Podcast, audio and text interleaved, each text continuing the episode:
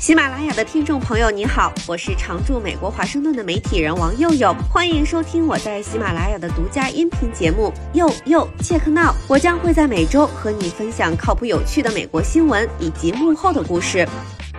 Hello，大家好，我是王佑佑。今年一开年，自然灾害、人为事故就不断，每天边刷新闻边感叹这个世界是怎么了？你们说是我们现在社交媒体太发达，消息传得越来越快，还是坏事确实越来越多？地震、飞机撞击、舱门高空脱落，这些都属于人算不如天算。今天来跟大家捋捋二零二四年人可以算到的一些全球重大风险。美国大选。被《时代周刊》列为全球首要风险。美国政治风险咨询公司欧亚集团警告，尽管美国的军事和经济仍然很强大，但美国的政治体系比任何其他先进工业民主国家都更加失调。到2024年，这个问题将变得更加严重。为什么？因为今年又要大选了呀！现在美国主流媒体、社媒大 V，无论派别，都有一个共识。这届大选将加深美国内部的政治分歧，美国的政治制度和社会结构将经历一百五十年之不遇大考验，并且将重塑美国的国际地位和信誉。最近很多朋友问我，特朗普会不会再次当选美国总统？从目前来看，很可能特朗普和拜登再次 PK。两党目前都没有冲出什么特别有竞争力的黑马。我生活的华盛顿特区和北弗吉尼亚都是很蓝的地方。最近确实听到越来越多的人担心特朗普再次当选，也经常刷到媒体分析特朗普再次当选会如何如何。这可能也是一种风向指标。无论谁当选，中美关系都很难有重大改善。无论是在台海局势、科技竞争等等方面。分歧无法避免，但至少拜登政府会努力维持表面上不撕破脸。双方也达成了一个共识，管理好中美关系对双方都有利。如果特朗普当选，尤其这将是他第二个任期，他不会有任何竞选连任的考虑，那他的外交政策可能比第一个任期要更加随心所欲、变化莫测。不只是美国的对手，美国的盟友也得好好琢磨琢磨怎么应对。外交是内政的延伸，反过来也会影响内政。对于生活在美国的，包括华人在内的各个少数族裔，疫情期间，特朗普排外言论掀起的对亚裔的仇恨浪潮，针对穆斯林国家的旅行禁令引发的争议，大家可能都有印象。但很多矛盾不是说换个政府就会解决，像是现在巴以冲突引发的美国国内反犹仇视穆斯林的浪潮，拜登再使劲儿也端不平这碗水。而美国现在各个方面的政治分歧已经冲出政坛，大到职场，小到家庭。关于大选会不会引发内战，特朗普当选会不会爆发像加拿大的移民潮这样的玩笑段子，严肃分析都没停过。而除了美国要大选，今年覆盖全球人口将近四成的国家都将举行选举，右翼民粹主义会不会在2024年席卷西方，都是风险。刚说到巴以。中东局势是接下来要聊的第二大风险。二零二四年巴以冲突会不会进一步扩大，升级成更广泛的区域战争？美国和伊朗会不会更加直接的卷入？升级的最直接途径是以色列或者黎巴嫩真主党决定攻击对方。以色列总理内塔尼亚胡最近放狠话，说要从根本上改变以黎边境安全局势。如果以色列先发制人，美军会提供支持，伊朗也会帮他们最重要的地区代理人真主党。胡塞武装分子在找机会升级冲突，在伊拉克和叙利亚活动的什叶派民兵也在增加对美国基地的袭击。卷入巴以冲突的国家都不希望爆发更大规模的冲突，但火药是干的，卖火柴的和带火柴的玩家越多，冲突升级的风险就越高。这场冲突不只将给全球经济带来不确定，扩大地缘政治风险，还可能进一步的助长全球极端主义。巴以这轮冲突是因为去年年底爆发的，所以关注度最近高一点。但咱也别忘了，俄乌冲突还没完呢。因为俄乌冲突，北约多了芬兰和瑞典两个新成员，欧盟开启了乌克兰的入盟程序。俄罗斯已经遭了来自西方的十一轮制裁，可能还会有更多。俄罗斯的一半主权资产都被冻结了，欧洲也不再买俄罗斯能源了。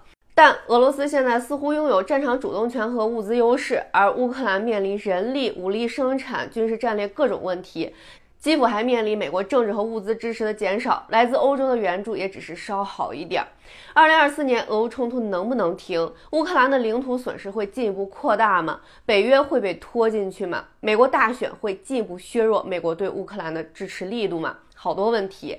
像我一样等着中美恢复越来越多航线的空中废人们都盯着俄乌啥时候能打完，飞机啥时候能飞越俄罗斯领空，机票价格啥时候能下来点儿。刚聊的这些都是地缘政治风险，大家可能觉得话题太大，离我们生活太远了。一个跟我们每个人钱包都有关系的是经济复苏。我去年回国了两趟，跑了趟欧洲，短暂的路过埃及、土耳其、日本、韩国。最大的感受，全世界的老百姓想法都很像，都在卯着一股劲儿，撸起袖子加油干，想要把疫情期间放慢的脚步加速追回来。但我们也看到了，家家有本难念的经。美国通胀居高不下，虽然近期通胀增速放慢了，但涨上去的价又不会再降下来。我有个朋友最近几年都没来美国，今天刚到，说吃个越南火车头吧。一看菜单，这粉儿的价钱咋比疫情前涨了百分之五十呢？我说这都算良心店家了。现在在华盛顿城里，人均二十的工作餐都不多了。美国经济今年的主题肯定还是围绕通胀以及美联储什么时候降息、降多少。中国作为全球第二大经济体，经济反弹自然也是全球投资人的重点关注对象。美国最大的在线券商嘉信理财最近的报告说，中国经济增长前景一再被下调，但中国很有可能在二零二四年打破这些比较低的预期。房地产危机可能缓解，出口增长可能改善，持续的刺激措施可能会支撑工业，种种因素可能会共同提高企业利润和 A 股的市盈率。这里面很多可能，很大期待。一开年，瑞银分析师发声，A 股最坏的时间已过，建设性看好港股。高盛预计中国股市二零二四年将上涨百分之十七。《华尔街日报》给投资人出谋划策：二零二四年如何抄底中国股市？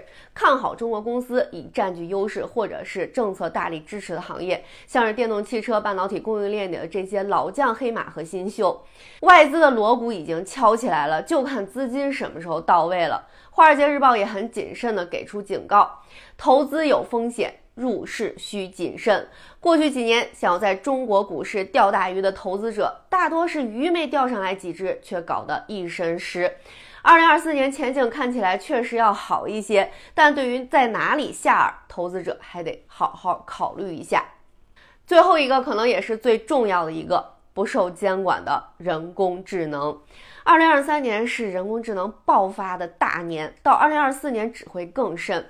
今年一开年，在赌城拉斯维加斯举行的国际消费电子展上，人工智能是绝对的主角。从维基百科的搜索量和商界领袖的财报电话会也能看出，全球科技趋势被顶流 ChatGPT 抢尽风头。但科技爆发的时候，监管总是在后面追的。目前 AI 巨头基本上不受什么约束，强大的 AI 模型和工具已经超出了政策的控制，甚至是想象范围。人类还在猜测人工智能会有什么风险，更别提未来要怎么跟人工智能共处。但先别说跟人工智能共处了，人和人怎么共处，这么多年了都还没整明白。比如说刚才提到的所有风险。无论哪个风险成为现实，咱普通人大概率是躲不过的。只能说对每个人的影响程度不同。其实最大的风险不是来自于外部，而是来自于我们自身的身体和精神。最近各种病毒妖风大作，我周围几乎所有人都在生病，包括我自己，而且病的时间更长。去不了健身房，但咳出了腹肌，擤鼻涕擤到耳鸣，也不知道是哪种病毒了。前年一阳，去年二阳，合着今年三阳开泰，开年大吉了。新的一年，祝咱们身体精神都健康。虽然不知道明天和意外哪个先来，咱兵来将挡，水来土掩。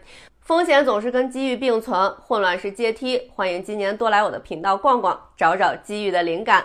再聊。以上就是本期节目，我是王佑佑，欢迎在喜马拉雅订阅收听。佑佑切克闹，我们下期再会。